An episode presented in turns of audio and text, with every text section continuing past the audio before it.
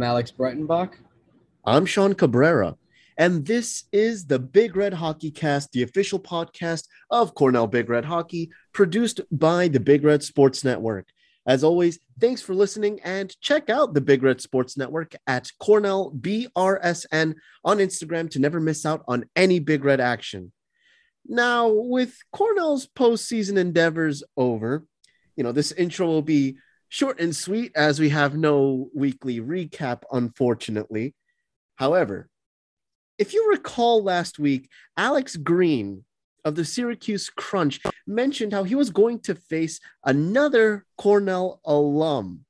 Well, it just happens to be that we got into contact with that alum. Well, that's right, folks. We are talking about none other than the Cleveland Monsters' very own Tristan Mullin. So, without further ado, let's jump right in.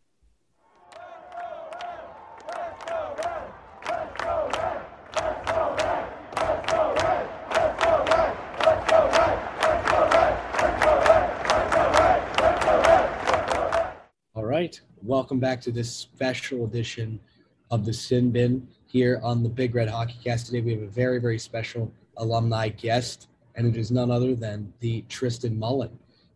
Mully, thank you so much for coming on. We've been waiting for this for a long time. How's it going, man? Ah, it's going great. Uh, just enjoying the season here in Cleveland, uh, wrapping it down. Um, got another month left in regular season, and yeah, just getting through getting through things. But excited to be on the uh, show. Li- Yeah. I've actually listened to it a couple times. Oh, nice, nice. Yeah. And I just want to, you know, full disclosure, I am a diehard Cleveland fan. My mother is from Cleveland, so Oh, cool. hey, Cool. I have to be, you know, showing up to those Monsters games and stuff. Yeah. But uh, yeah, no. So, anyways, uh, we heard that you got to face off against uh, former Big Red teammate Alex Green and the Syracuse Crunch. And you know, besides it being a tough loss, uh, which we can just skip over, uh, did you guys meet up or exchange any friendly chirps before the game? Uh, we did actually. Um, we've been pretty good about uh, getting dinner with each other the night before games uh, this year, so seen them lots. Oh, that's nice. actually, uh, Nate McDonald, uh, Pete Musica, Sebastian Durbin, and uh, Max drove up and watched the game. Um, Oh, that's awesome. Riley Riley Nash actually got traded the day before from uh, Arizona to Tampa Bay. So That's right. I was about to say that. Yeah. How, So- how's it how's it been like to you know to get to know Riley Nash? Because that's man, that's way back. That's like 09, 10, I think. Yeah, he uh, he's a really nice guy. He came on a Zoom call with our team my senior year. Nice. Uh, talked to us a bit about pro pro hockey and that. Um, and I saw him after the game there. He came over and said hi to the boys. We Oh. were talking after the game. So uh, met him now. He's a really nice guy. Good player. He definitely helps Oh. our team out a lot. Awesome. What an amazing experience. A big, uh, huge Big Red reunion there. And Yeah. I guess, you know, in spending the last two years at the Cleveland Monsters, you know, you've certainly stepped into an enforcer role recently. and you've never been one to shy away from a good scrap. You know, this season alone, you have 39 penalty minutes. And, you know, my question is did you just kind of assume the role or did you always have intentions of, you know, kind of being the enforcer? Uh, I don't know if I assumed the role. We have uh, we have Brett Gallant on our team. I Oh, don't know if you know who that is, but yeah, you could Google him. He's he's pretty tough. Um, I just think it's just part of my game. I think if you play a physical game, sometimes you'll have to, you know, stand up for yourself or answer the bell. Um, Of course. a lot of the times, I just like to protect teammates. Um, something happens out there, you know. It is one way to kind of separate yourself from the pack. Just having that, Yeah. you know, in your game can help, you know, keep keep that roster rolling. Yeah. I think that's Yeah. it is a big thing. No, no, no, totally get it. And and I, I had to ask this. Have you ever I, I don't know if it was you and Jeff Malott shit posting each other, but uh did you ever fight Jeff Malott in the AHL as a joke? Or was that like Um, no, I I've, I've actually I've never played JML. I've never. Oh, oh, you've never- The only guy from Cornell I've played is uh, McCrea. I guess we played last Oh, year. McCrea, okay. Um, I got in a scrum with McCrea. I didn't know it was him. That might Oh be- nice. yeah, yeah, yeah. I shot the puck and then there was like a whistle and someone cross checked me. And I just like popped up and like went to give him a cross check and I realized it was him. And I was like, oh, Oh, yeah. it- I think it was McCrea. nice, nice. Oh, that's awesome. That's Yeah. awesome. Uh, Yeah. and and you know, uh, after spending three years with Schafer, was it difficult adapting to a new coaching style in Mike Eaves or not? Uh, we had honestly, we haven't had uh, Eber much this year. He's had some health issues, so we've uh, Trent Vogelhuber's been our head coach Oh, this year okay. mostly. Um, but yeah, it definitely, it definitely is different style of pro. Um, just like the amount of games you play, like it's tough, it's tough to be so nitpicky on some mistakes, right? Because you play 72 times. Like even like a lot of the systems are just a bit different. Like you can't block as many shots with a visor. Um, Yeah. Just like minor stuff like that. It's just the practices different schedule. So yeah, there's definitely a lot more, a lot of differences between the two. But you know, I think Shafe's coaching definitely prepared me for pro hockey and all the the small minor details that go a long way in the game. Yeah, that's fair. And I and I guess what has been the biggest difference between professional and college hockey in your opinion? You know, now having gone through it for.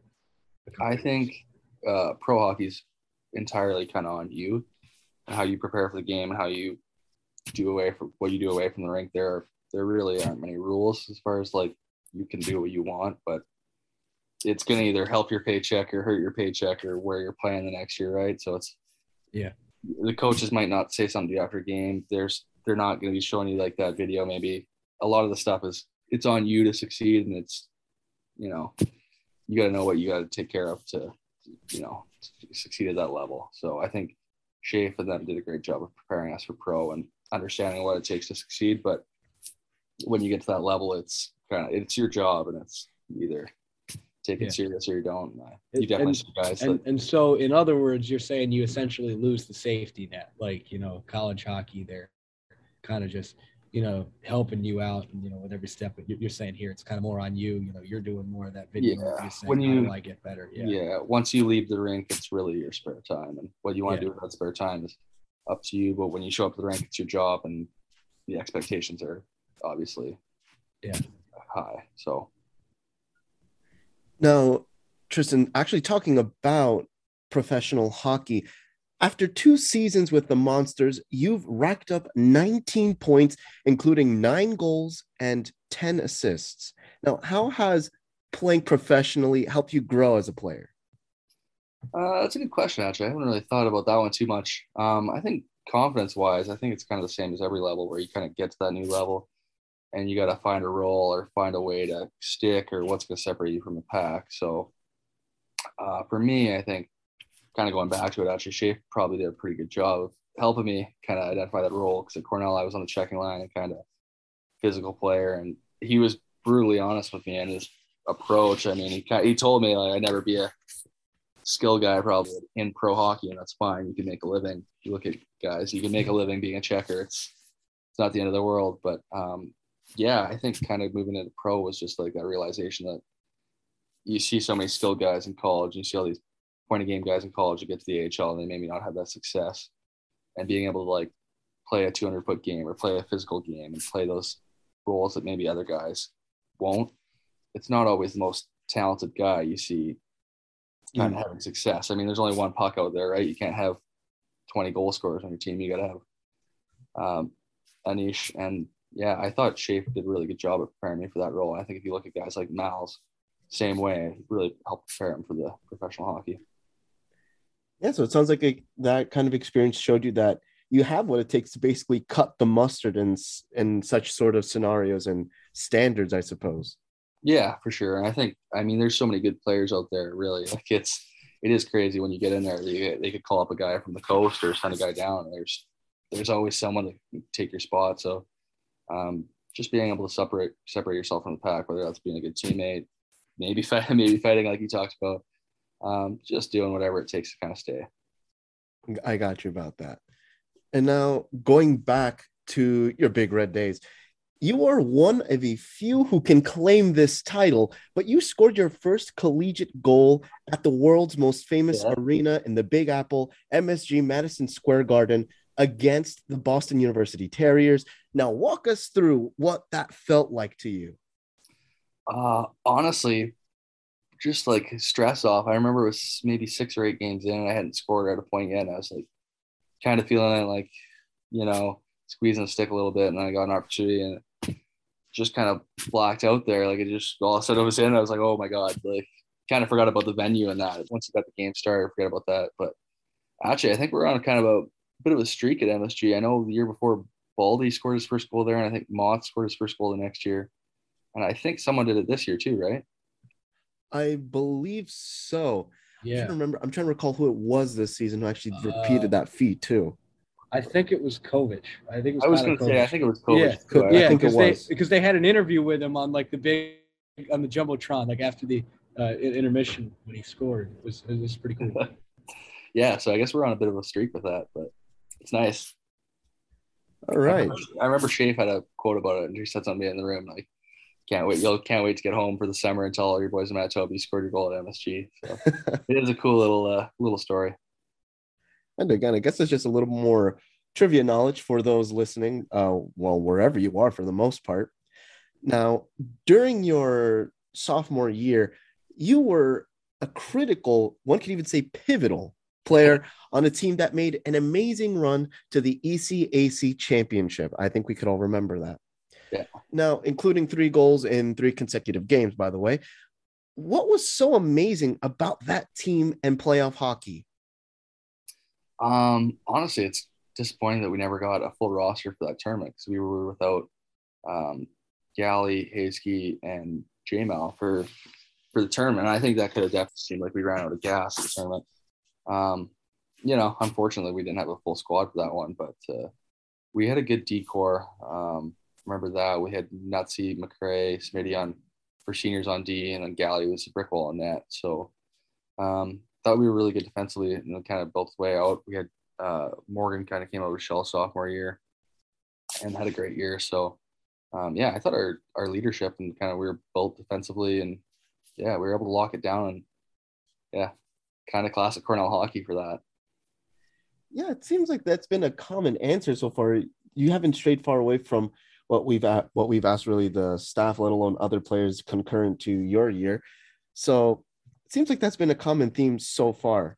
Yeah, I think it's just one of those things of like the upperclassmen do such a good job of bringing you in. I remember just I remember it was like a preseason skate and outside like guys were blocking shots and I was like freshman I was kind of like I don't know why it's like three months before we're just like playing three on three and guys are all blocking shots. It's like this is kind of weird like and was like no like this is kind of like you have to block shots now like and it's just like everyone buys into it and everyone plays the system.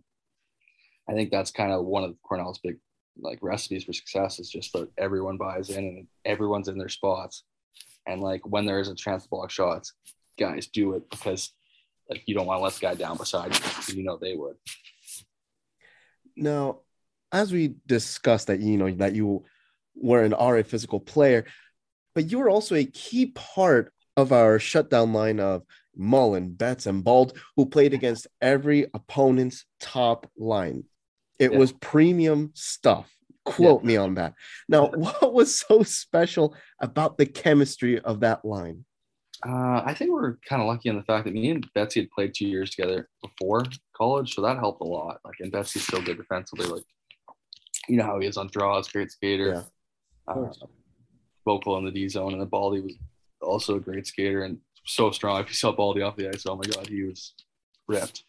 Um, so I think we kind of just fed off each other. We had some speed, and um, honestly, when you play against other teams' top lines all the time, like they, they don't want to play in the D zone. They want they want to be in the O zone all game, and um, there's kind of some shortcomings maybe with some of the, the oppositions we match up with uh, in that respect. So I, I actually really enjoy that role and kind of getting to play against the other team's top line.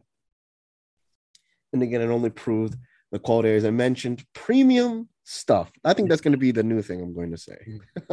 Love it. Now, let's rewind even further, even beyond your Cornell days. In fact, as I always say, let's take it back to the genesis, the beginning, the origin Yeah. story. Growing up in Cartwright, Manitoba, did you always want to play hockey? Uh, yeah, hundred percent. I uh, I had two older brothers, so I just kind of probably from the time I was like one or two, I just had a stick in my hand loved it. My other old older brothers are four or five years older, um, so it was kind of right in that wheelhouse where I was just pretty much born at the rink, always around it, and yeah, small town. Um, like you said, 300 people, so there's not much else to do, right? If you're not in sports, what do you do? So Yeah. I grew up at the rink pretty Okay. much. Yeah.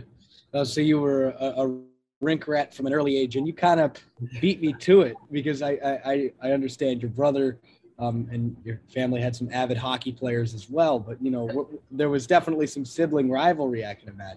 some avid hockey players as well, but you know w- there was definitely some sibling rivalry. I can imagine. Yeah, there's been some there's some holes in the walls there. Uh, Ah, the old house from some mini stick days for sure. It's a couple fights, but uh, Nice. Yeah, there was there was some sibling rivalries for sure in the basement.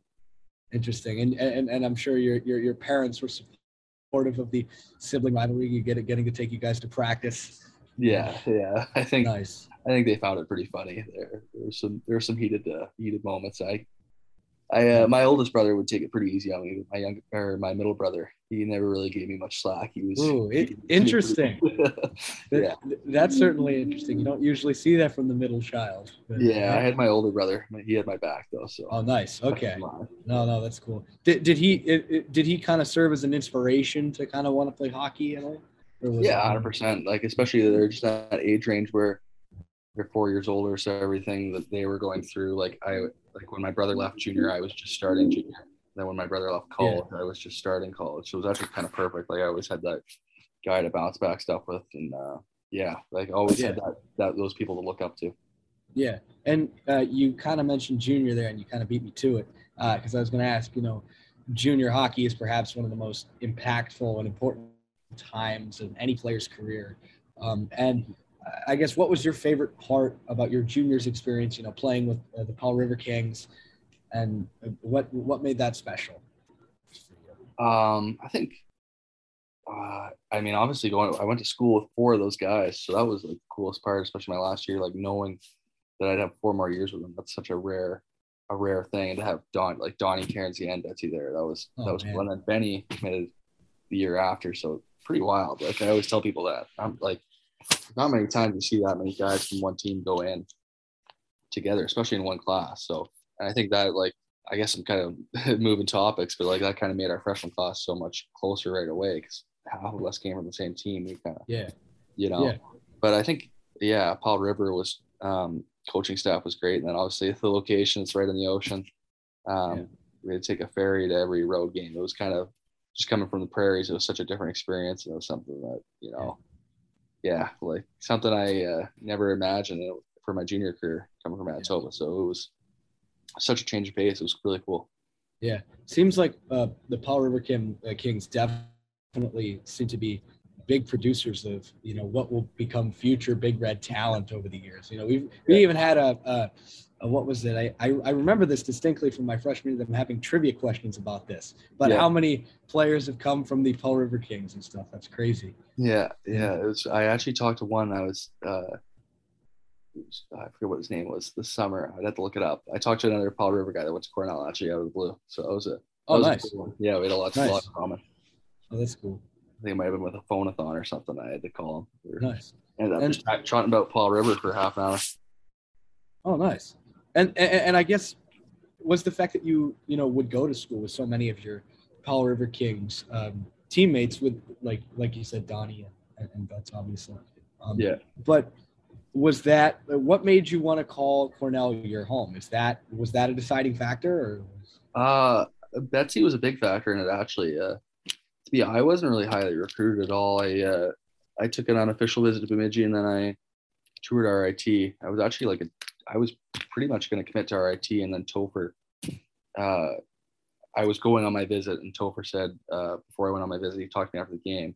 I was flying out like the next morning, and Topher's like, just don't commit on your visit. Like, we'll we're going to offer you here the better option. I, there was an agriculture school here. Um, which growing up on a family Yeah. farm, kind of out of the blue, I never would have thought it would be Cornell, but uh, it worked out perfectly. I ended up taking agriculture as my major, and yeah, couldn't have asked for a better fit.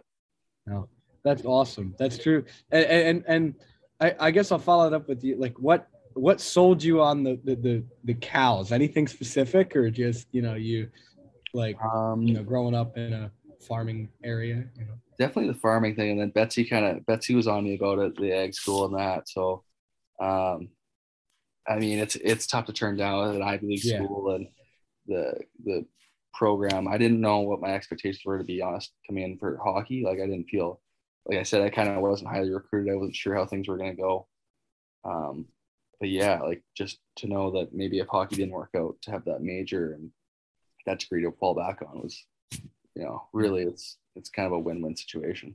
Yeah, I got to say about like a hundred percent. Everybody we've interviewed has said like you know even though the hockey is so amazing here, there's something to be said about you know that combination of having good academics as well as good hockey. Right, You know that, right, that, that yeah. being such a an amazing uh, one of their deciding factors in coming to Cornell. And uh, I also uh, wanted to talk about the the fateful 2019-2020 season. You know, we all remember that last game against Clarkson your junior year, which would be your senior night, if I could quote. That. Yeah, I guess. You so, know. What what went through your mind when when you realized the season had been canceled? You know, like what would I can't even imagine what that feeling's like. Uh, I mean, it was hon- honestly, I think it was probably like everyone else. I didn't really believe it was going to happen. Like I was, like guys were saying, "Oh, I think our year's going to get canceled." I was like, "No way!" Like, and then kind of like you saw the dominoes fall, and then I, I just remember I went, I skipped class or whatever because I was kind of hearing it, and I went to the rink and I saw like JML and maybe Yanni, and they were like talking to the assistant coach, and they were um, obviously not not doing so well, and I was like, that's kind of when I clued in. I was like, "All right, it's, it's over." And then, Yeah.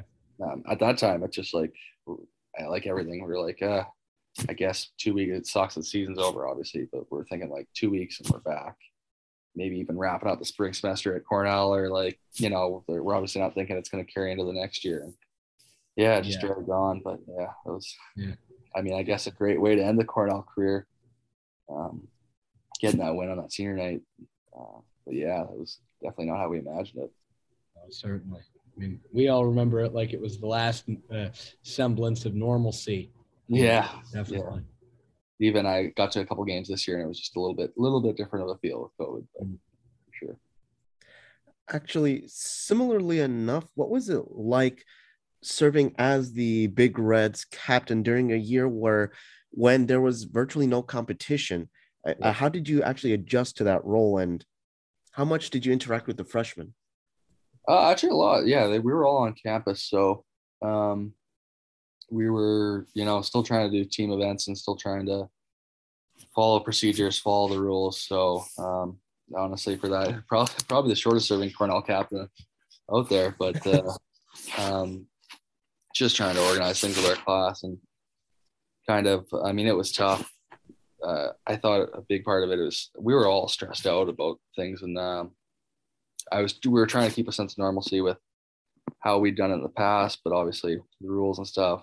But we did a good job, I think, of integrating the freshmen for when they were on campus, um, doing some skates off campus in small groups, and you know the workouts and taking them aside, trying to trying our best to get to know them. But obviously, yeah, it was a frustrating year on all that. Um, yeah, I mean, it was it was definitely a grind for for that part, but um, yeah, we tried it. We tried our best, but And speaking about freshman integration, and you also touched upon this earlier uh, when I asked about that, you know, that shutdown line between you, Betts, and Bolt.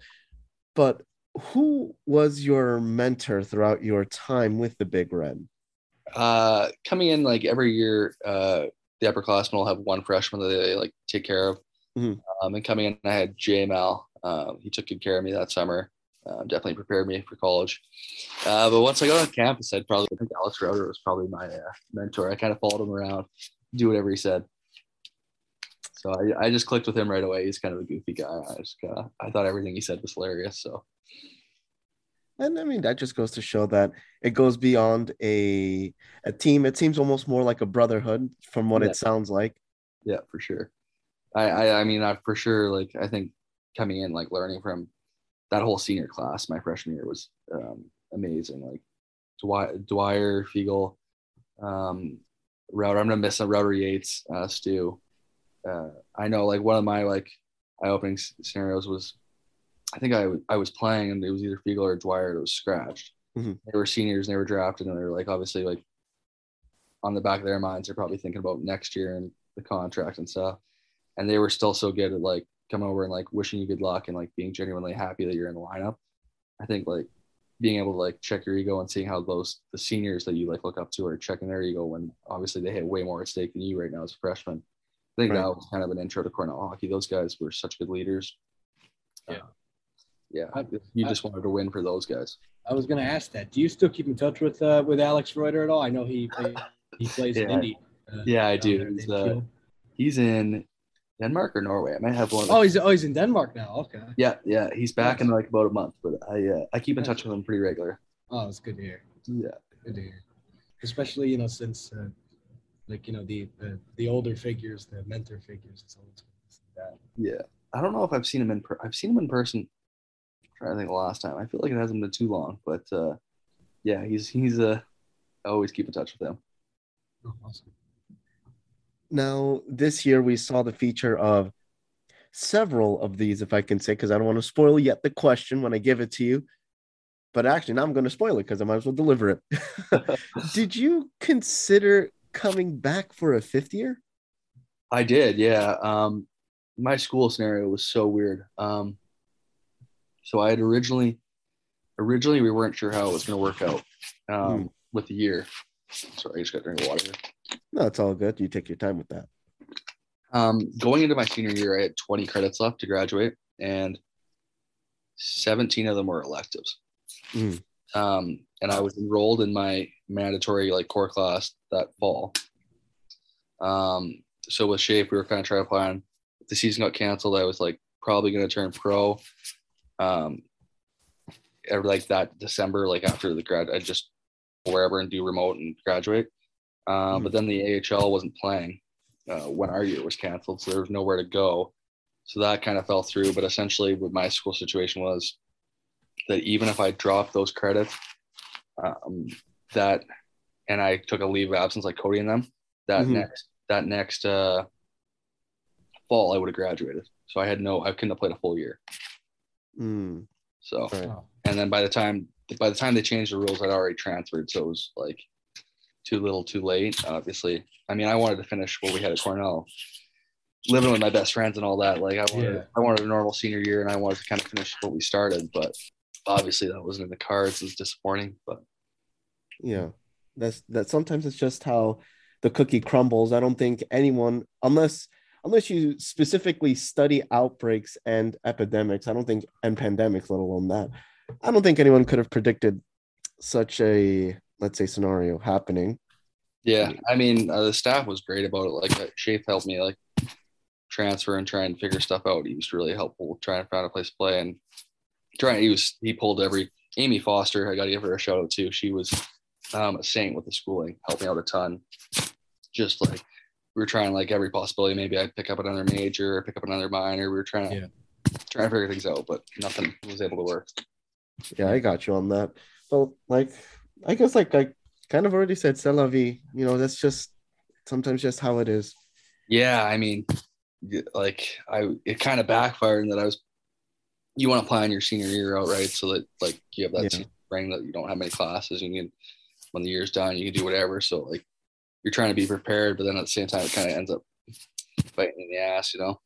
Yeah, I got Yeah. you on that. Yeah, no, hundred percent. I was happy that it worked out for like Cody and them. They were able to come back for sure.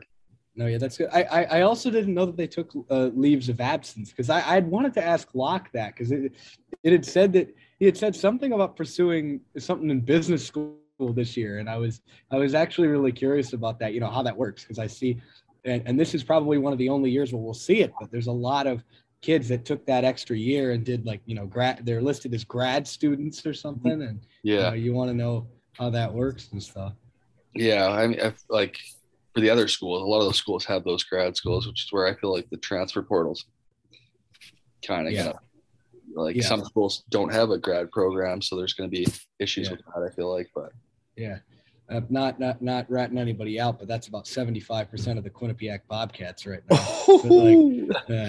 Uh, yeah, I- I- you know, that's all I'm saying. But uh, yeah, yeah. I mean, uh, to to each their own on that one. I don't think.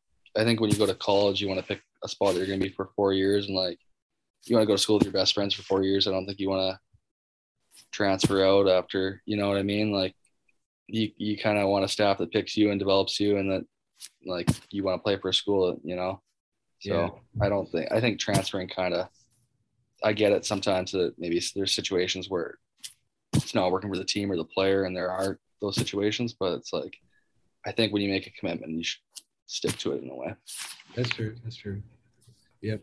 And and we swept them still, in spite of uh, Yeah, exactly. them having you know a bunch of twenty five year old kids. Like we swept them this year. yeah, that was good. I watched that game actually. That was a good one. Alex already taking shots in the sin bin. We usually do that in the slap shot round, but man, you just have to pull the trigger there, Alex. now, also, uh, prior to signing with the Cleveland Monsters, you like we what we've been talking about. You entered the portal and you played a few games for University of Vermont UVM, Yep. racking up four goals and one assist. So, what made you decide? Okay, it's time to take this to the next level. Um, I was kind of, I like I said, I just after that year, I felt like I was I was ready to move on. I was 24. Yep. Um, I just wanted to kind of get my life going. I had my degree, um, had the opportunity to, and I thought, you know, like it was time to start trying to work the way up ladder with pro. Um, yeah, I, I just didn't. I felt like I was ready, and that was, uh, you know, mentally and physically, kind of felt felt ready to take that step, and I think I was right in that. That uh, you know, kind of uh, you can stay in school for as long as you want, but at some point you got to kind of move on, you know. Yeah. All right. Yeah, go out, venture in the world, apply what you learned. Although, speaking as a psychology major, I don't think I'll be applying the velocity of a falling watermelon from 90 feet in the air. True Part of enough. calculus, but Uh, maybe. yeah, I don't think you're doing that anytime soon. Yeah. Now, we also you also did mention how you watched how we swept Quinnipiac. So going back to that, what was it like to see your classmates come back to serve as captains during their fifth years? And how closely did you follow the season? Were you able to like make it back for any games at lineup, for instance? I did, yeah. I uh, I broke my ankle in November, so Mhm. uh, I came back and watched. I watched them play Yale at home. Um, I was there for that game, so I came back for a couple days. Then that was right after the injury, um, and then I watched the second game too. Me and Greener came down from. We were playing Syracuse, uh, and they, we were there the night before, and we went to Cornell. Who did we watch them play? I'm trying to think on that one. Um, I watched a couple games. So I watched the note. Yeah, I forget who it was. I watched them play Nodak. Um, that was obviously on my laptop, so I was happy about that one for sure. Was it Brown by any chance? Uh, no, I, I'd have to think that. I'd have to go back and look at the schedule. To think of who it was. I remember they won. I think. yeah, that was that, yeah, that was early. Was- I know I watched them play Yale. They won like three nothing. Yeah, yeah, yeah, yeah, yeah. I remember that game. That was a good game. Yeah. Uh, that was the that was the first weekend I started doing the telephone chants. I remember that distinctly because I was like I kind of picked it up mid year. Yeah. Everybody else kind of. I heard they're, they're doing the wave now at Cornell. I heard. Uh, yeah. Uh, well, yes, uh, yes, and no. I mean, there are mixed opinions on it. Some people don't I like that. it. I don't think it's bad. I mean, but like, you know, I feel like the the faithful are not very receptive to change when it comes to their own traditions. Yeah. I, and I, I mean, I hate to you know kind of rat rat on them like that, but you know, that's kind of sometimes they're like, oh, you know, maybe it'll catch on. Maybe with a bunch of new guys, you know, next season it'll catch on. yeah, that's what I. That's what I got. I saw Twitter was Twitter was a hit or miss on it. Yeah, yeah. I'm a fan of the energy though. Any energy Yeah. bring is. Well, well, and I guess speaking of the energy, I wanted to bring this up. You know, what what do you miss most about Cornell hockey?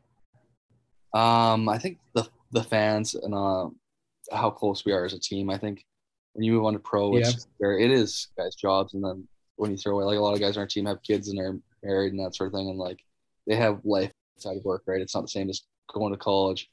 You know, you go eat with the guys after, then you go back and play video games with them or whatever, and you're just like you're always with the guys, right? Like it's more. I miss that kind of lifestyle. Uh, Yeah. guys. I, I, I guess I'll follow that up with. I remember you mentioned saying like, oh, you know, oh, being a, a, you know, it's it's all right to play college hockey when you're 24, but you know, it's it's kind of old. Like, you know, now going to that and seeing playing with guys who have kids, do you feel like the young guy? A little bit for sure. Yeah. Yeah. It's definitely Yeah. different. Uh, just Yeah. even like a couple times where there's like they bring their kids to the rink and practice with us after. It's fun for Yeah. sure. But it's definitely, definitely different than what you'd see in college.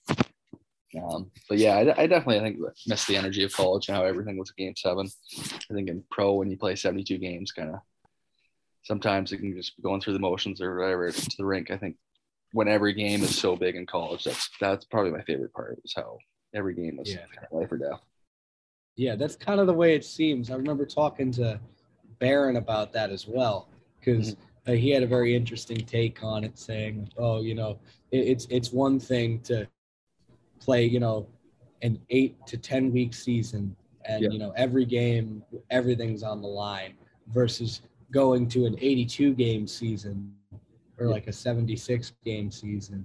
And Yeah. you're playing multiple times a week, and you know sometimes it's not like you you learn to oh you have a bad night, you just forget about it. But th- there are no like you never forget about anything in college hockey like that. Yeah, even like when we played, when we were talking about playing at Greener last week, like that was our, we were on a road trip. That was our fourth game in six days or something. Mhm. There's just, you know, with 70 some games, there's going to be games where you don't have your legs or you don't, you just don't have it, right? Like you're on a road Yeah. trip and yeah, finding a way to like still be consistent and find a way to like be in the right spots or, you know, there's going to be games where you maybe don't have the legs and it's got to be more of a thinking game or managing the puck. So yeah, though there's definitely a difference in that. 100%. And as a bit of a closer, what do you miss most about Cornell University? I guess excluding hockey, just ex- in the extra hockey world. What exactly about Cornell just stood out to you? Um, I think the campus was beautiful. Uh, for the guys on the team, I I miss the I miss in the backyard. Uh, I yeah. don't know if you guys have been there. Um, Yeah. I love, I love that spot. I think that might be my favorite spot from Cornell. But uh, yeah, I think um, campus was yeah. I like. Yeah, I have no complaints about Cornell. Uh, I love that spot, but uh, I think Lynah, Lynah would have been my favorite spot for sure. The fans just Yeah. something something about that rink. Yeah, Lynah is a favorite spot. I don't think it should come as a surprise to to a lot of people in that regard. Yeah. Yeah, I'll yeah I th- I'll give the I'll give the shout out to the uh, juniors that live there. Yeah, And with that, actually, thank you so much for joining us on the Sin Bin, Mr. Mullin. But anytime. But, but, but, you listeners already know what's up next. It is the slapshot round right after this.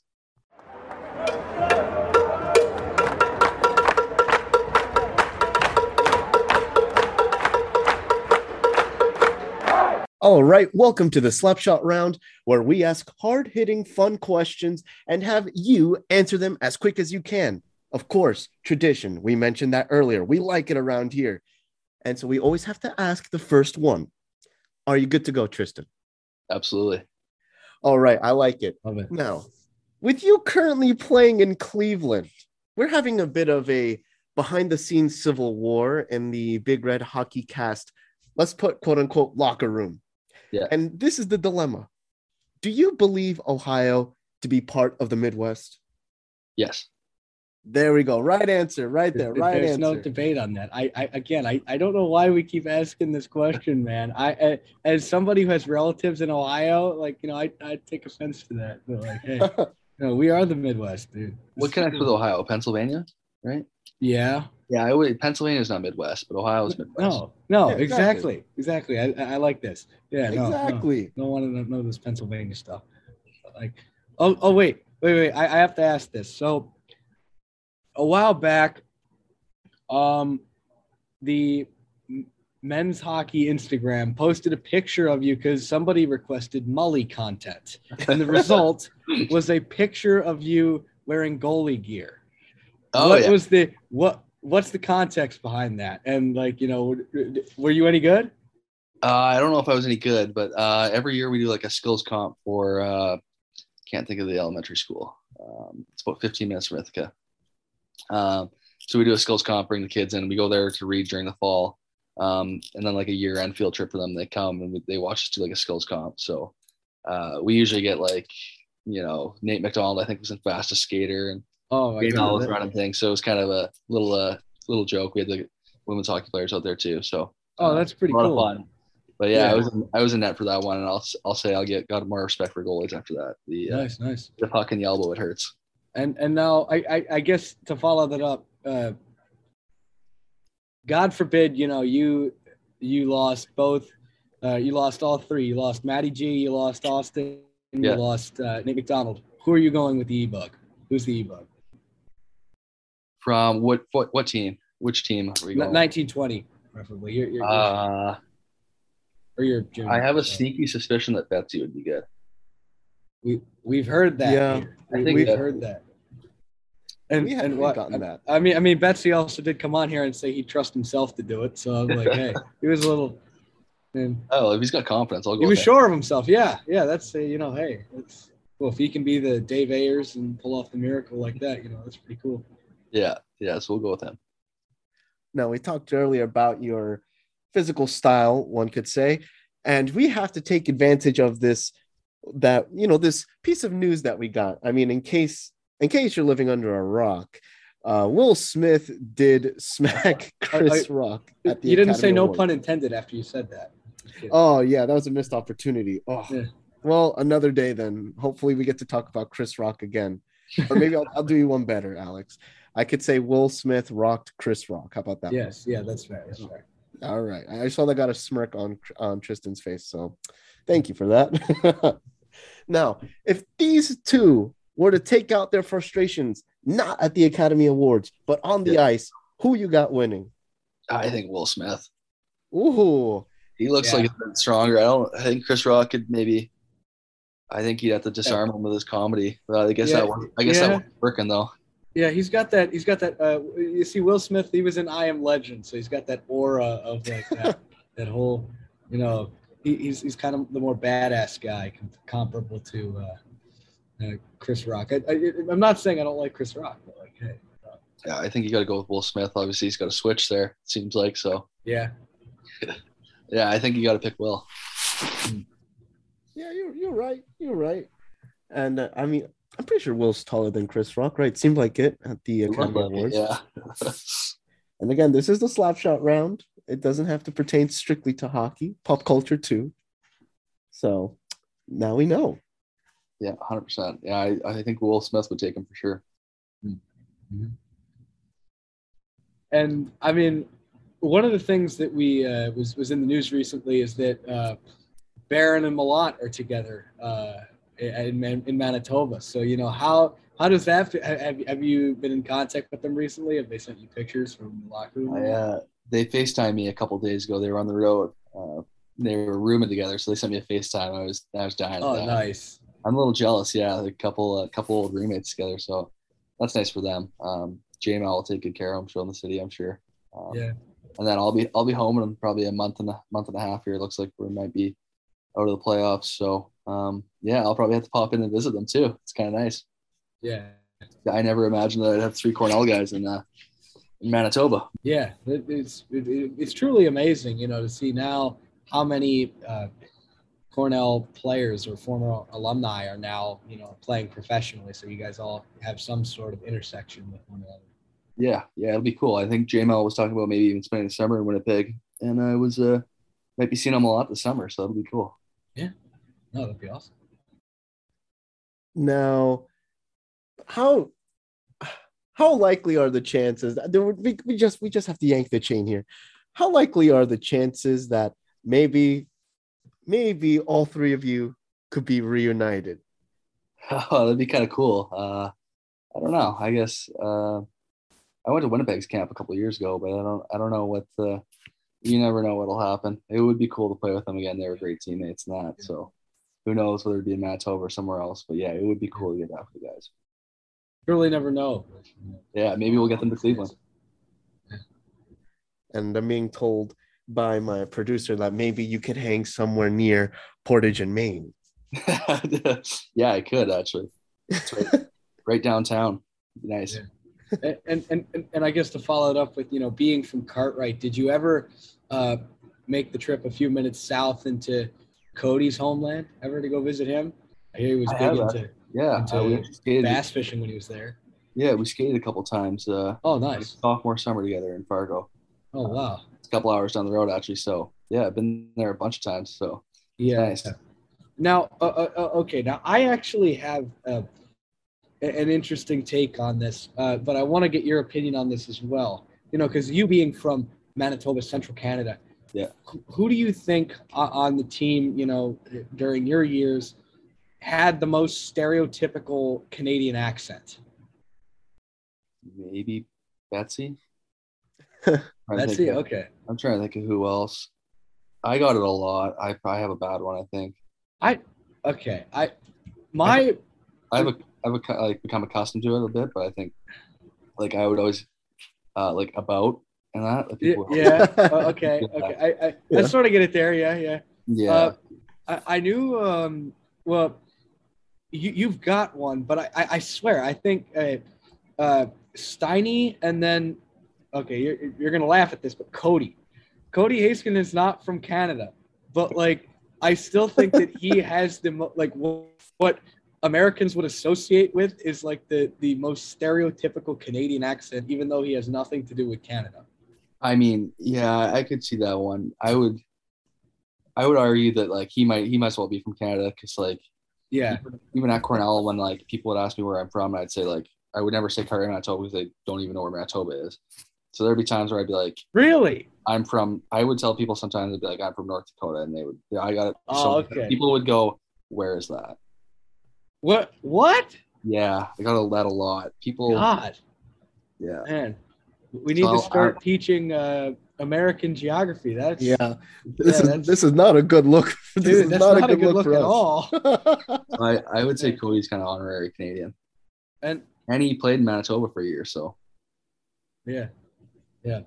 And now, uh, so I- I'm sure you heard about what happened during the Winter Classic. You know, the Minnesota Wild and the St. Louis Blues playing in like negative seven degree weather. Is Yeah. that like okay? You know, being from Manitoba, is that like what? What would you consider cold? Like, does Um, Ithaca bother you at all? No, uh, we would cancel school in Manitoba at minus 45 with wind chill. Jeez. So yeah, Oh, I mean, I feel like once you get to like that minus 15, it just all feels the same. It's kind of, you Yeah. know, but uh, yeah, I guess minus 45 was a cutoff point for school. So we'll say that. Oh, that that's bone chilling, man. Yeah. Oh. Yeah, a couple of those. yeah, can can definitely cannot relate. I mean, I'm barely surviving here in regular 20 degree Fahrenheit weather in Ithaca. Yeah. So, however, today was kind of chilly, right, Alex? I'm, I'm not alone on that. I'm not alone dude, on the, that. the wind chill was nuts. Wind Yeah. chill was get you. okay, It's I'm not. just, It's not. It's not the ambient temperature. It's the wind chill that always gets you. I'll say uh, we talked about this with some of the guys on our team this year with like Manitoba when you get there and like the it's bright though still, so it kind of makes it feel a bit warmer. Like it's not like dark. It's minus Okay. 45. No, yeah, yeah, yeah. That that, that, that, that that's fair. That's fair. Yeah. now, appar- speaking of Ithaca, by the way, apparently on your recruiting visit, you made a stop at the Boatyard Grill. How was the Oh. dessert there? uh, I don't think I ever ended up actually uh, getting one, but uh, it was I, I I knew this question was going to come up. Chocolate cake for two, eh? Yep. I mean, Yeah, yeah. we- we have Uh, we've gotten news uh, that you know we heard you destroyed a chocolate cake for two, but you know I'm sure it was pretty good. I misread the thing. I thought it meant like double chocolate, but that's just completely on me. That's a that's just an airhead moment. out of me. hey man, I can't I can't blame you on that. I no no one can blame Well, you. I Well, just now- didn't think they were going to notice. I thought they'd let it slide. Is is is that your go-to like post-game dessert? Are you always getting a piece of chocolate cake? No, you know, I'm not as big of a chocolate cake guy. I think if you ever bring Yanni Kaldis onto the show, um, he's a big dessert guy. He would his routine after his games or before games was, I think, at least three chocolate chip cookies uh, Hmm. at the pregame meal. So if Ah, you ever bring him on, that's probably got to be a question. yeah, because because because Steiny's got the thing for cookies. So we, you know we were we were wondering, you know, do, do different players have different, you know, tastes and whatnot? That's, that's cool. That's cool. Yeah. Now, now, was it was it destroying the chocolate cake for two that turned you off of cake as as a as a pregame meal, or, or like i- i- is that what happened? um, yeah, it must have been. I got too much flack for that one. I just had to. Uh, had to give okay. it. Yeah. Damn. Yeah, I never lived that one down. Benny's still telling that story at uh, recruiting visits. That's still a classic story though in regards to double chocolate for two. I mean, you can't go wrong with the boatyard. Uh, they get the appetizers going. That's just a great. That's a great recruiting visit one. well, I mean now now we know, right? Yeah, you'll have to try it out. now, you know, just you know, just a bit of just a bit of an observation, I suppose. But did you take a shot to the jibs recently? Uh, I've I've had a tough go this year. Uh, um, that was September. It's actually on YouTube if you can find it. Ah, It's Oh, my, all my It's my roommate. It's called uh, I think Jake. If you just look up Jake Gaudette Traverse City, you'll find the video pretty quick. It's he scores right after, so the video is him scoring. But I got tripped and then I like pushed the puck away, and the guy went to poke check like Oof. puck, and he just Oh. in the mouth.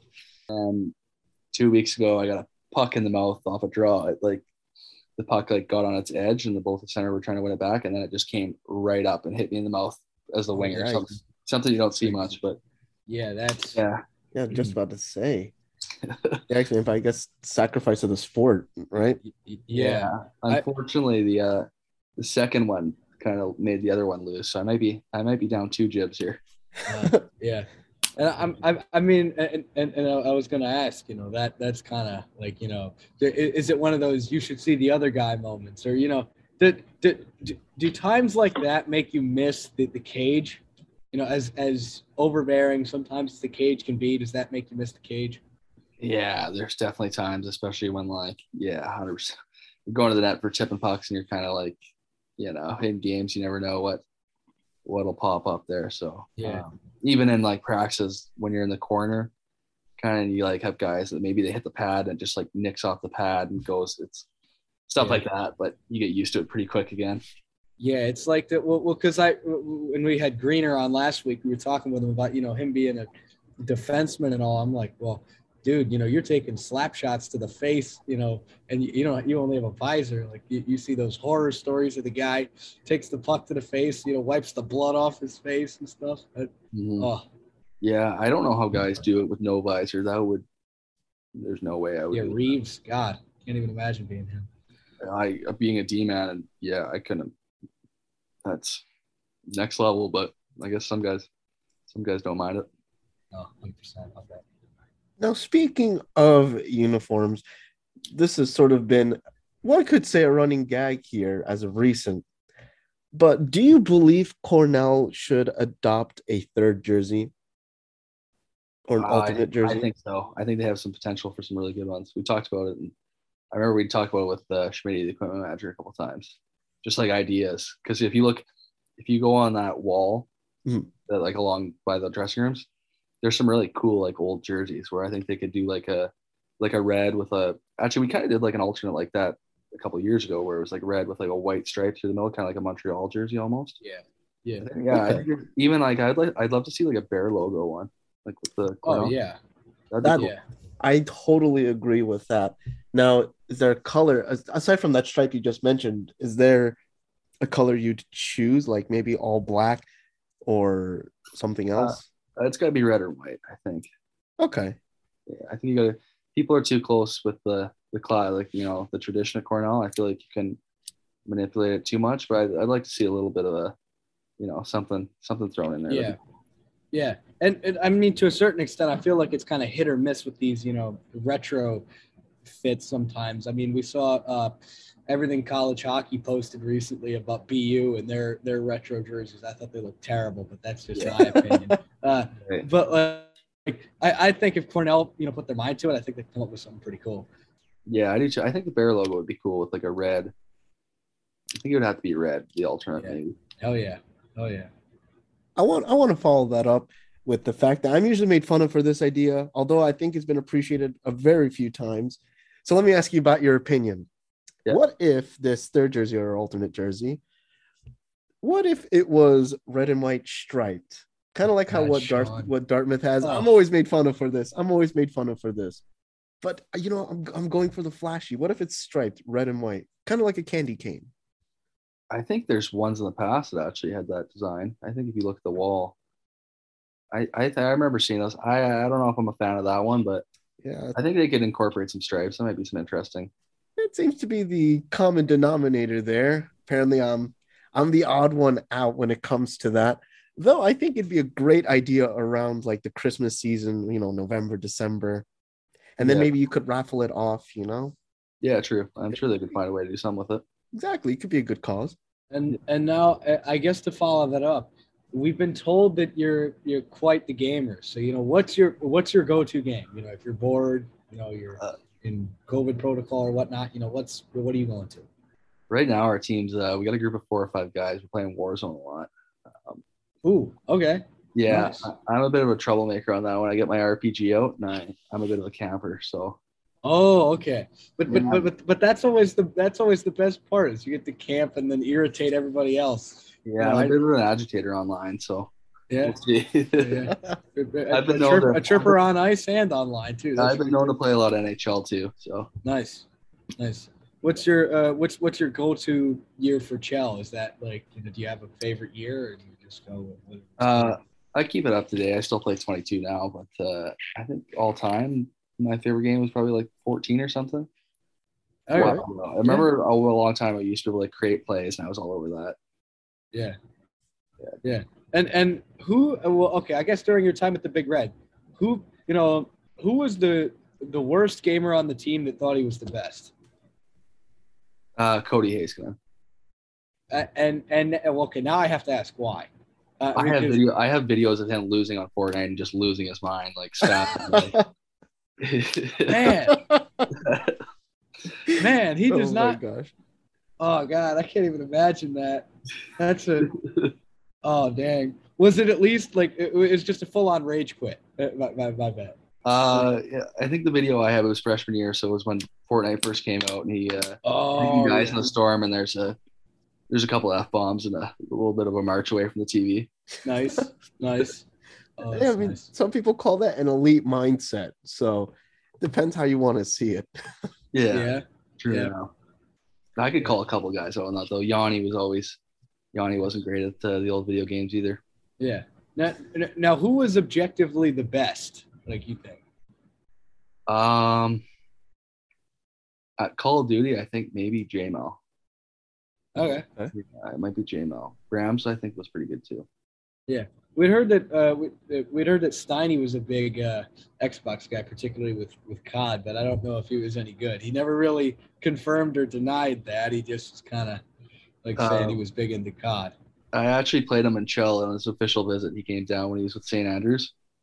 Oh, nice. Came to our townhouse. I uh, I waxed him on NHL, sent him back. Oh, nice. surprised he committed after that one, but Yeah, yeah, he came back. He- Yeah, I guess we ended up playing. Him away. he took the last game, so we'll let that one slide. Nice, nice. Now, we also want to just change the topic a bit because we have gotten word from a certain source that you have some fantastic behind the scenes stories. Now, was there is there a particular, let's say, locker room story that has just stuck with you? Maybe it was just really funny, you name it. Uh, on the top of my head, I, I definitely have some funny stories around the ring, but um, hmm, I gotta think on this one at the rink. What, It's okay. You can take your time, man. You know. I to think. One that comes to my head. This isn't even. Uh, I'm trying to think of one that I'm involved with. At the rink. Oh, I'm drawing blanks right now. I could probably, if you give me half an hour, I could probably come back to it. List off Oh, yeah. ten No, stories. no, no, no, no. That's okay. We'll give Yeah, you that's fine. time. Yeah, Alright. that's it. And oh yeah, I I I'd, I'd meant to bring this up. You know what? What? Why you think about that? Do Mhm. you have a like wacky skill or like life hack that you just do outside of hockey that you're really good at? Because I I- I know we've gotten like different players who have you know really really like weird and wacky stuff that they're just randomly good at. Um, I don't think so. I'd have to random skill. Uh, like just as an example, like we heard that well, Locke actually told us that he's been picking up darts and apparently that he's pretty decent. at. Yeah, yeah. Like like I what? believe that. Um, what would my random skill? I've been trying to uh, learn how to juggle. That's not going. Oh, juggling. Yeah, yeah. My coach was getting me on that when I was hurt.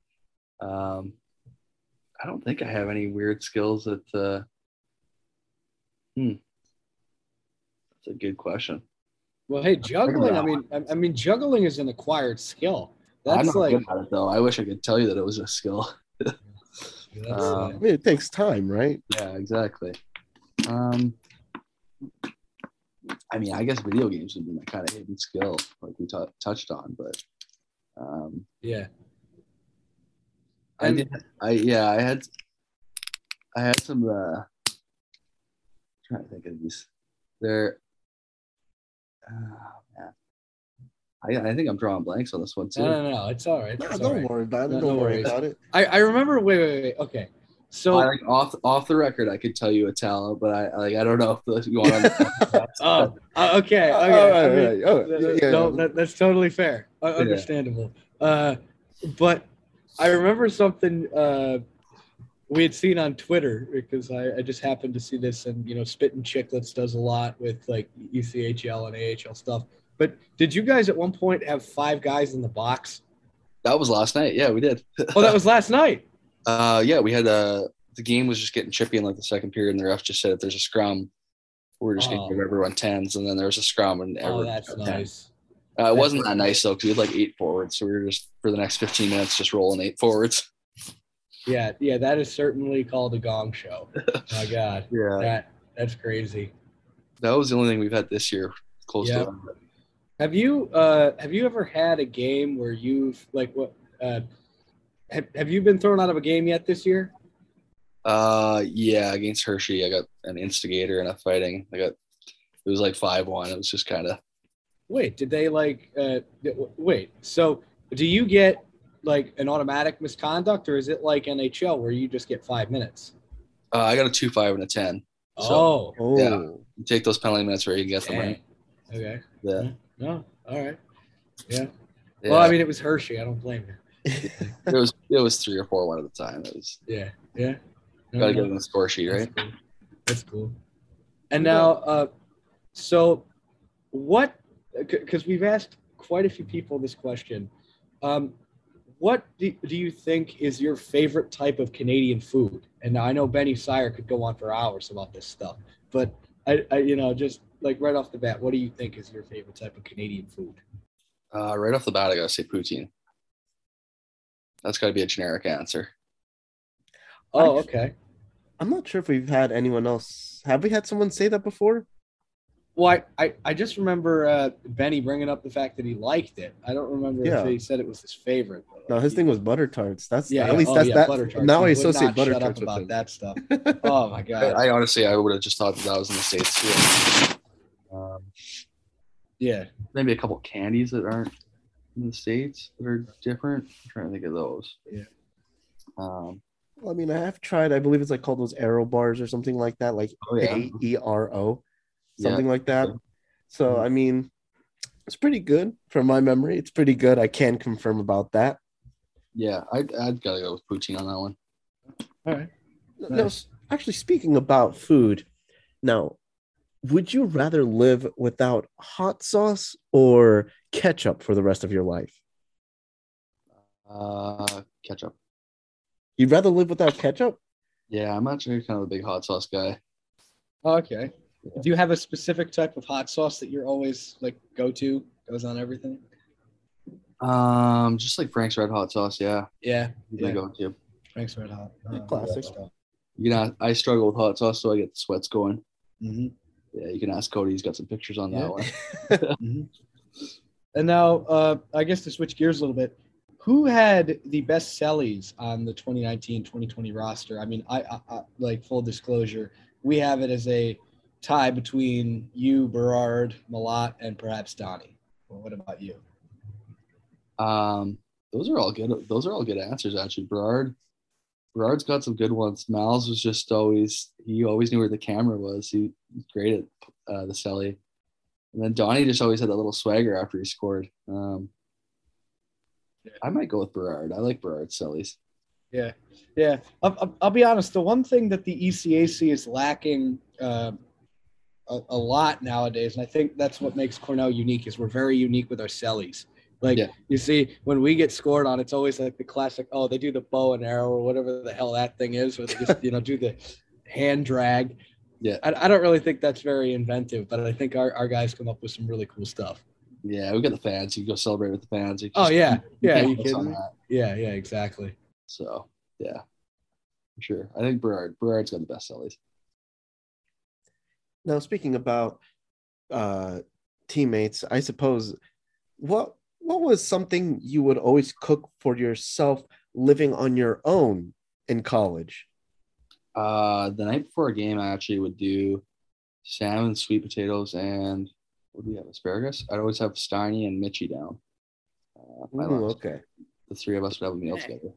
Dang, you should have said cooking was your was your wacky skill there, man. That's that that's Yeah. certainly 100. percent Yeah, I mean, I'm a, I'm a decent cook, but I don't know if that, you know, I took some heat from uh, JML and Barron. They were always cooking on the second floor, so Oh. we were battling about who the best cook was. Oh, you, you you took the words right out of our mouth there. You know, we, we were just gonna ask, like, you know, what, like, you know, objectively, like, I'm not talking about like people who inflate their own cooking, but like from an objective standpoint, who was the best cook? Uh, I know the fire alarms went off a couple times on the second floor. Um, Ah, Ooh, I had a cooking mitt maybe catch on fire too, but um, I think I was the better cook of those of the three. okay. Oh, Yeah. just just maybe a mitt catching on fire. Neither confirmed nor denied. It was just Yeah, yeah, perhaps, yeah. perhaps. I got it outside before any any real issue. No, no, that's fair. That's fair. yeah, responsible thing to do. Yeah, see, responsible. Yeah. So it's, it's it's it's only about who's standing there with the smoking thing when the fire department shows up. So like you know Yeah, that, that- that's exactly. what counts. there. exactly. exactly. Um, and I, I guess uh, I'll, I'll segue that you know if you could lay one more good hit on a player from any ECAC team, who who are you you know laying that last hit on? Uh, probably someone on Harvard. I, Yeah. uh, I don't know who specifically on Harvard, but uh, the fans always love the Yeah. against Harvard. So, um, yeah, I think Dornbach, uh, yeah, or any of those guys? Yeah. Oh, I get their whole their whole team's so much different now. So, they're yeah. I would say, but I uh, got a roughing penalty with the Harvard guy actually on Friday. So, Oh, you did. Oh, all right. Wait, wait, wait. Can we ask who? uh, Bowlby. Oh, okay. Yeah. Okay, yeah. What's what's interesting, a- and and I, I've always wanted to know this. Uh, I, I was listening to uh, Pucks in Deep the other day, and they had Casey Dornbach on from Harvard, and he's Yeah. saying they're, they're like, "Oh, you know, what's your where's your favorite place to play?" He's like, "Lynah rink," and they're all like, "Why?" He's like, "Dude, that's passion, baby. Like, yeah, we throw they throw fish at us and stuff. Like, Yeah, who wouldn't want to play there?" So yeah, that's what unreal. everyone says. Yeah, yeah, Yeah, yeah. everyone loves playing at Lynah. So, No, of course. And and, and I guess um, well, what's your what's your favorite um, what's your favorite chant or like you know thing that we do? uh, start of the third period. I don't know which one that is, but I love that one when the fans start going like the. Yeah. Oh yeah, yeah, Gary. Yeah. Good, yeah. I love Yeah. that one. Yeah, that seems to be a fan favorite amongst everyone. Yeah, it just like you're coming out on the ice and then like getting ready to go and that like the uh, yeah the football one at the start of the first period too when they start saying like we're gonna lay a beat down. That one I like that one too. They're all so catchy. Yeah. Yeah. I mean, I saw a little bit of those moves, Tristan. You know, maybe Yeah.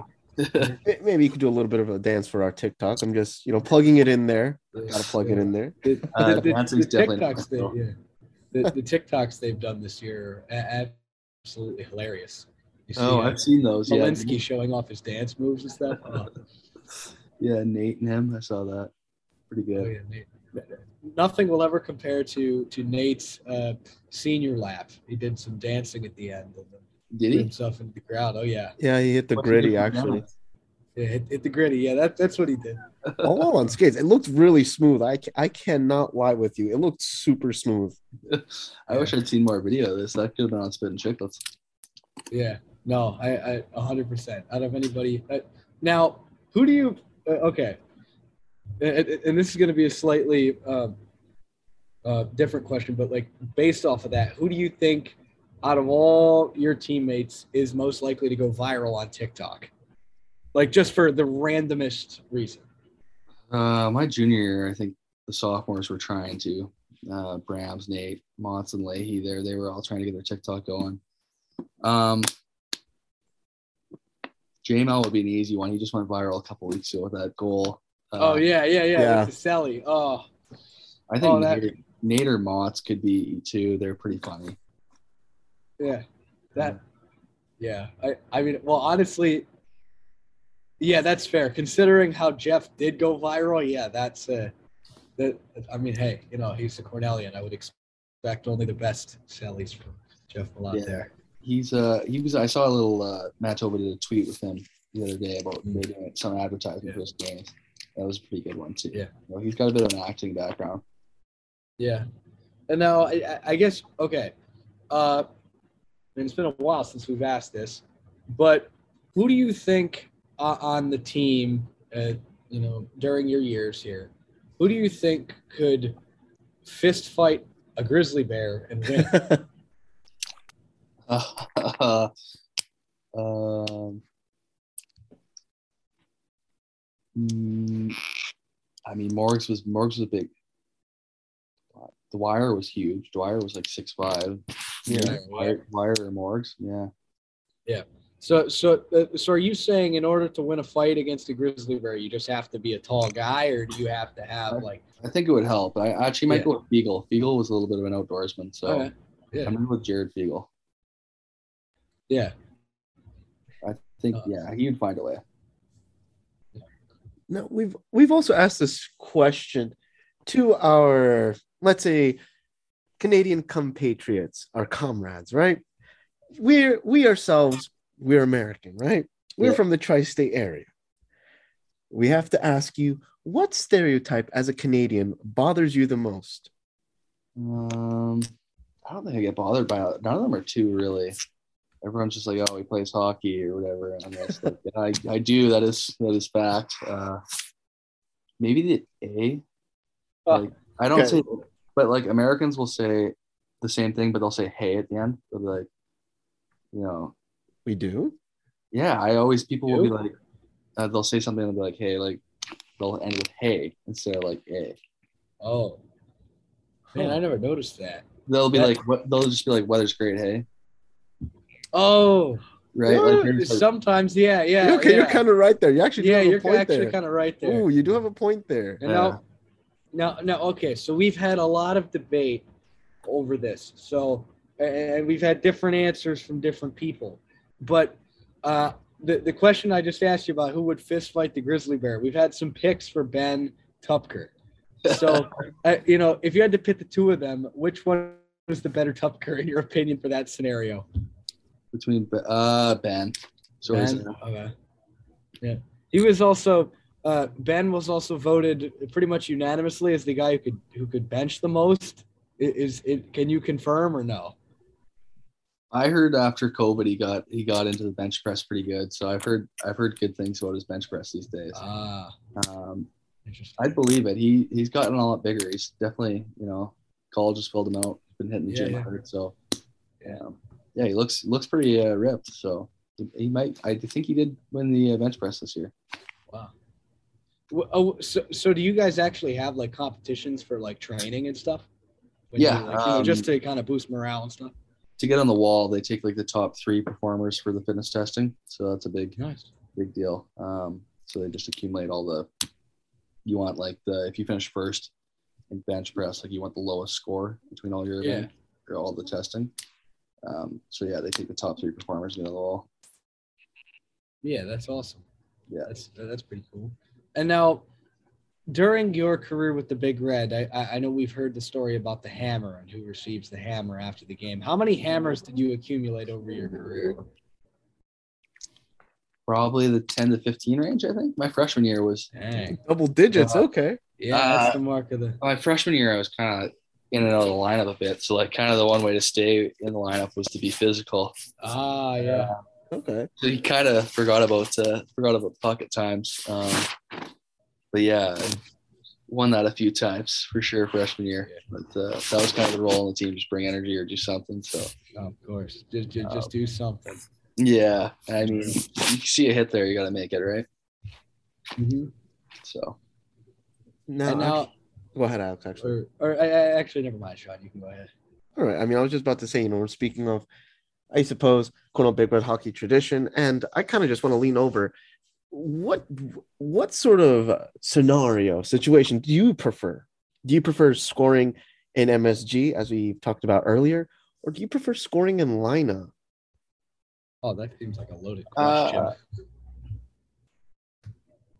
I, th- I think like Lynah, to be honest. Uh, that probably sounds weird, but I just like it's it's, it's just a cool rink, and like the fans are more on top of you. I think MSG it feels more of like a, you know, there is the school pride, and that you have Yeah. the fans there, but it just seems a little bit more like, you know, doesn't quite feel like home in that sense.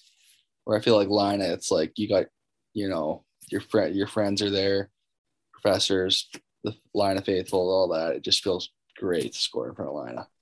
So it just basically feels more immediately, let's say, supportive, right? Is that what you're saying? Lynah? Yeah, yeah, for sure. Wow. Man, over over MSG. That's how you know. Corn- Yeah, that's, how you know Cornell's a big piece of your heart, man. That's how you know. Yeah, for sure. Now, now, what what is your like? What was your least favorite team to play against when you were, you know, with the Big Red? Like, what was one game that you always looked forward to because it was just so you had such a like itching to say, "Oh, I, I just hate these guys and we want to beat them." Uh, I think Clarkson, especially with how sophomore year went, losing to them. Yeah. I think coming into like junior year, that was a big one. And then, yeah, I'd, I'd say Clarkson. Obviously, uh, Harvard's kind of an easy one to say because of the rivalry, but I think Clarkson for the three years I was there was like the Casey's obviously a former Cornell guy, Yeah. Yeah, coaching there now, and he wants to beat us, and Shafe Yeah. wants to be this former assistant. So um, yeah. I think that brings the stakes up a bit. I I I was laughing so hard about that the other day is because I I didn't realize Casey Jones actually played for Cornell and coached at Cornell for quite a long time. And I remember one of the guys who helps us out was like man we basically are the ECAC you look at like you know all the guys that have gone like to Cornell coached at Cornell and then went to coach somewhere else or did something. Like you know Yeah. even Yeah. even Benny Syer, you know, coming from Quinnipiac and now now coming here, and it's crazy. well, Brecky's, co- Brecky's coaching St. Lawrence now. Oh my God, no way. Yeah, That's- so there's three coaches for sure. Jeez. Yeah, Yeah, that's that's something. I don't know. It's all all- all we need is somebody to be, become the assistant coach at Harvard. You know, when when Ted Donato passes away, or when he bequeaths it to like Ryan or whichever one of his sons want to coach Harvard again. Uh, yeah, they, yeah, they just got to get somebody, you know, just to say, oh, that way we can say get like 80% of the ECAC has played for Cornell or came to Cornell. It'd be hilarious. yeah, it'd be crazy. Yeah, it's it's crazy. Yeah, Clarkson plays the exact same way as us too. Almost, they really kind of bring that Cornell style a bit. Oh yeah. Yeah. So Those are always. And, and and I thought specifically, you know, with regards to the fans, I think uh, I don't, I wouldn't, nec- I would never say that we're equal in energy, but I think you know, out of all the fan bases that can really bring it, it Yeah. they would be one of them. And you know, it was it was very interesting to see, especially this year, because when we had when we hosted Clarkson, there were quite a few Clarkson fans at Lynah, which was very interesting. yeah, they have good fans for sure. Got to give them Yeah. some credit there. Yeah, absolutely. Between that and Quinnipiac, I'd say close second. Yeah, QPAC's rank's just a bit bigger and it doesn't quite feel as uh, you know. No, no, Wait. it doesn't have the rustic feeling. Like Yeah. there's something about Yeah, Yeah. QPAC's funny when they're fans. They have this couple fans from the student section that like dress up as Teletubbies, yes. and then they mimic our off-ice warm-up, which is really funny. Yeah. I I, I I remember that. I was uh, I was in Hamden this year uh, for the Quinnipiac game, and I was the only one there in a in a Cornell jersey until like the last second, and then you know a couple other people showed up. So I was kind of hanging out with the team because I had to. There was nobody else. Yeah, I, I got I got the crap heckled out of me too. Tried to ring Oh, the yeah, cowbell and everything. yeah. Oh, it was it was brutal. Oh, well, yeah. I like it when the fans get engaged like that, though. So that's nice to see. Yeah, no, no, no, no. It's always good to it's always good to see for certain. And I, I guess I'll I'll follow that up with you know what what's your favorite rink that you play at that's you know not Lynah. Uh, Hobey Baker in Princeton. I really like that rank. The dressing room, the dressing rooms aren't great. Like maybe, you know, that part's not the best. But when you get out there, it's such a cool, cool Yeah. building. Like Your dressing rooms are from the Middle Ages. right, yeah. The, Effectively, the the the- damn thing. It, it's it's such a beautiful look on the inside, but like it, it's just like got this. It looks like you're in a in a medieval castle, pretty much. That's all I could compare it to. You're playing hockey in a medieval castle. Yeah, And but Le- yeah, I'm sure. yeah. Least favorite had to be Dartmouth. I think I Oh yeah. never had never had much fun up there. No, not not, not much to really like about that though. Yeah.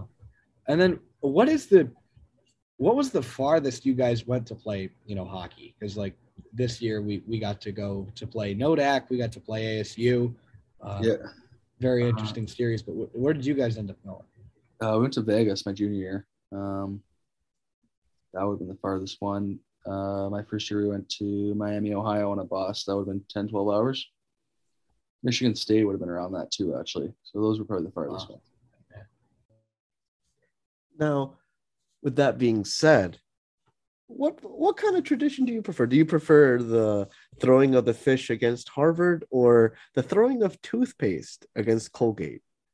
Ah, fish. Yeah. Yeah. Okay. Good. Hey, you always we have to make sure, especially because we had a weird uh sort of situation go on not too long ago, a couple weeks ago. We talked about it here. How I believe some fan threw toothpaste onto the ice. Right, Alex? Yes. Well, I, I- actually, it was the first bench minor that the Big Red had received from the fans being too rowdy. Yeah. Oh, really? I didn't know that. Yeah, for the first time. Well, it was because it was game two, uh, right before we lost game two, because they had so many terrible, terrible penalties. Yeah. I think people just got like so riled up. They Yeah. threw, well, I, I can't remember if this was that exact moment, but Mitch Benson was skating back to his crease and some some kid threw the toothpaste. It hit him in the back of the mask, and he looks and he like kind of wipes it off the back of his mask and like kind of dusts it off. And then that's when the ref came over and they, you know, they they assessed this a bench minor. We're like, oh no, Oh, that's not a good feeling for the fan. no, no, no, no. I think they got thrown out. Oh, like, hey, only happens once. It like I- I, I got to say that series was the closest I've ever seen uh, Lynah come to, to to rioting. But I think you know that was that was brutal. yeah. Yeah. Tough way to end the year. But yeah, No. Now, uh, penultimate question because you told us to come back to you on it in regards to a locker room story. Oh Um, man. if there's one story that always comes to your head, like if I mentioned the, if I just mentioned or uttered the words locker room story, Yeah. the first one. Um, hmm. I I do remember the one time. It, I don't know if this is even that like that funny, but Barron was uh, all right. chewing gum in a video session, and Okay. Shafe went up to him and like made a gesture, but he wasn't like. And Barron thought he was asking him to spit his gum out. Right. So Barron like spat his gum out and then like went to hand him his gum, and Shafe was like, "What are you? What are you doing?" I remember Oh that. no! Um, off the top of my head, there's definitely been some something that would have went on. Um, that one I always remember just because it was Barron. um, That's still pretty funny though. I, I, don't, I don't think you can blame him. Judging the, the hand motion that the coach was giving him. Yeah, yeah. I'm sorry if somebody puts your hand in front of your like face like this and you're chewing gum, like th- th- that brings back like high school trauma there for us. Like you know, Mister So and So, why are you chewing gum in class? Like that, I, I- I can't blame him for that. um, I'm trying to think. There, I mean, we had a lot of a lot of pranks. I don't know what uh, how much would be. I don't want to expose anyone. I That's mean, fair. I mean, Nate sure had his fair share Yeah. of uh, Yeah, he was good pranks. he was great at pranks. Um, did I, yeah, I can't think of anything off the top of my head that I got anyone with. Um, Oh, that's okay. what did we? Oh, yeah. you, could, you uh, could do it. You could do it. You could say it. You could do it. I'm trying to think of. so- We did something to someone's equipment a couple times. Uh, nothing, nothing crazy that can come to the top of my mind. Uh-huh. Watley was always good with pranks too, but not really at the rink. He was more away from the ring. Off the Yeah. ice stuff. Yeah. Yeah, I don't know if I have much for you on that one, unfortunately. No, no. No, I, I was just curious, Sure. and if you need an idea uh, for your current team, maybe a little bit of whipped cream in someone's gloves, or or shaving cream, not whipped cream. yeah, shaving cream in someone's. classic. Yeah, exactly. Fill the stick with water. Oh man, That's it.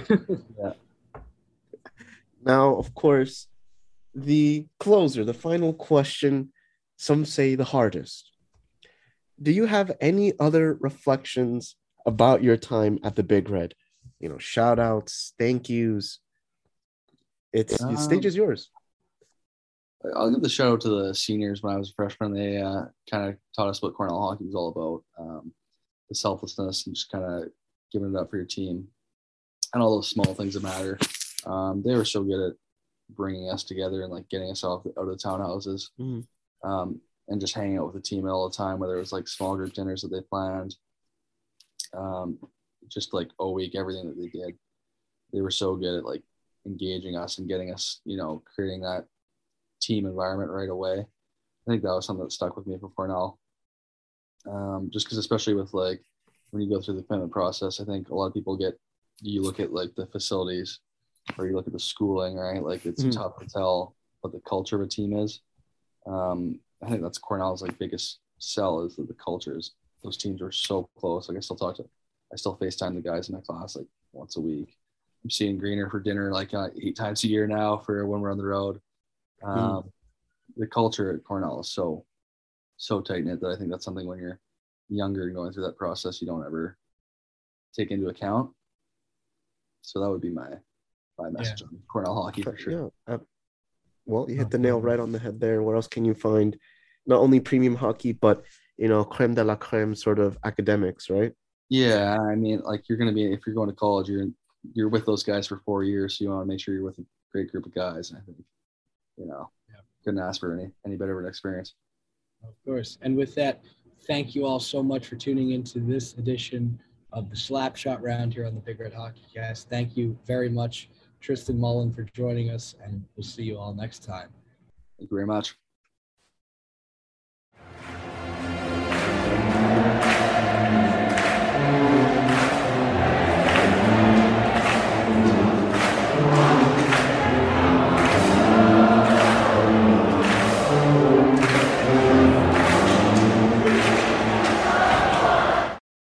Always good to hear from our boy Tristan Mullin, man Mully. Excited to finally have him on here. And of course, we wish him the best in his season with the Cleveland Monsters. Yeah, of course. And Alex, you were talking a little off air about how much of a of a jokester he is. He, you know, he has a really good sense of humor, like you said. Oh yeah, yeah, totally, man. I, I honestly, he's he, he's been has one of the best senses of humor out of out of most of the guys we've covered so far.